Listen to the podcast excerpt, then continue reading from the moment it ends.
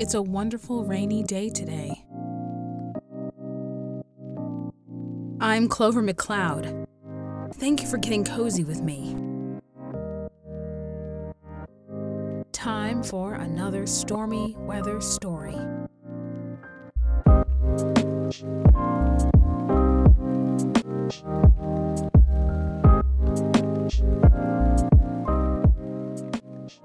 We continue reading from Violets and Other Tales by Alice Ruth Moore.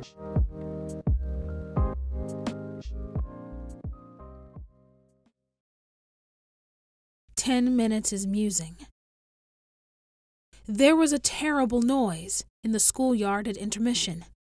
Peeping out the windows, the boys could be seen huddled in an immense bunch in the middle of the yard. It looked like a fight, a mob, a knockdown, anything. So we rushed out the door hastily, fearfully, ready to scold, punish, console, frown, bind up broken heads, or drag wounded forms from the melee as the case might be. Nearly every boy in the school was in that seething, swarming mass, and those who weren't were standing around the edges, screaming and throwing up their hats in hilarious excitement. It was a mob, a fearful mob, but a mob apparently with a vigorous and well defined purpose. It was a mob that screamed and howled and kicked and yelled and shouted and perspired and squirmed and wriggled and pushed and threatened and poured itself all seemingly upon some central object. It was a mob that had an aim, that was determined to accomplish that aim, even though the whole azure expanse of sky fell upon them. It was a mob with set muscles, straining like whipcords, eyes on that central object, and with heads inward and sturdy legs outward, like prairie horses reversed in a battle. The cheerers and hat throwers on the outside were mirthful, but the mob was not. It howled, but howled without any cachinnation. It struggled for mastery. Some fell and were trampled over. Some weaker ones were even tossed in the air. But the mob never deigned to trouble itself about such trivialities. It was an interesting, nervous whole with diverse parts of separate vitality. In alarm, I looked about for the principal. He was standing at a safe distance with his hands in his pockets, watching the seething mass with a broad smile. At sight of my perplexed expression, someone was about to venture an explanation when there was a wild yell, a sudden vehement disintegration of the mass, a mighty rush and clutch at a dark object bobbing in the air, and the mist cleared from my intellect as I realized it all. Football. Did you ever see the analogy between a game of football and the interesting little game called life which we play every day? There is one, far fetched as it may seem, though, for that matter, life's game, being one of desperate chances and strategic moves, is analogous to anything.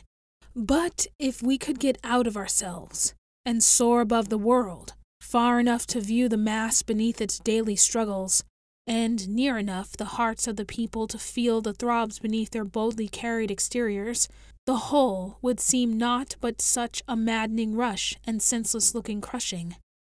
We are but children of a larger growth, after all, and our ceaseless pursuing after the baubles of this earth are but the struggles for precedence in the business playground.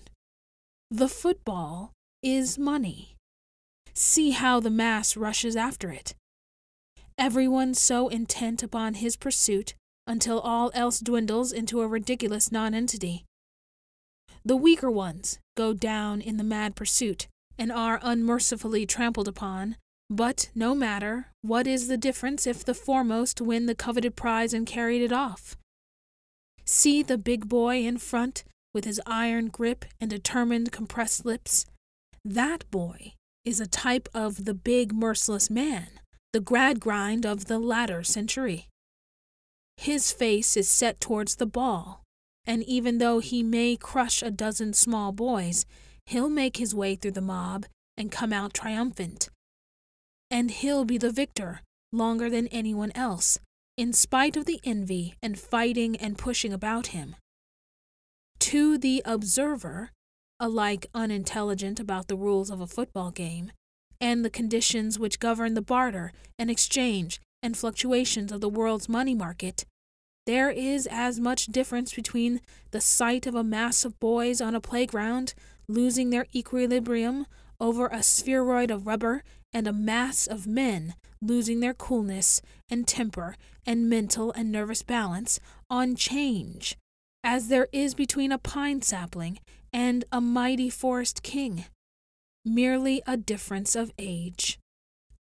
The mighty, seething, intensely concentrated mass in its emphatic tendency to one point is the same, in the utter disregard of mental and physical welfare.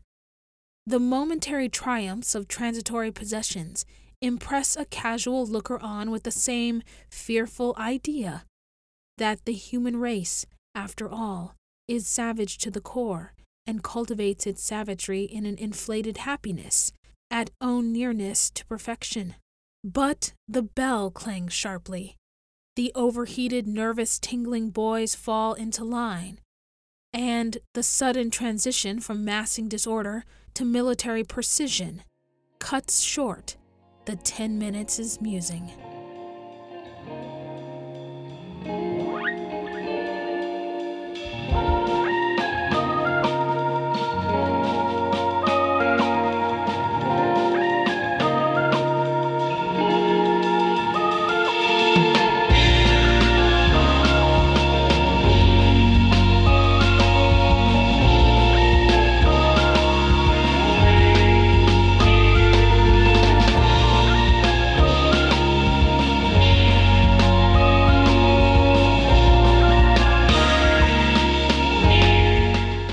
You enjoyed that music by Alice Ruth Moore. We leave you listening to Lost in Lohi by DJ Williams. I'm Clover McLeod, and thank you for listening.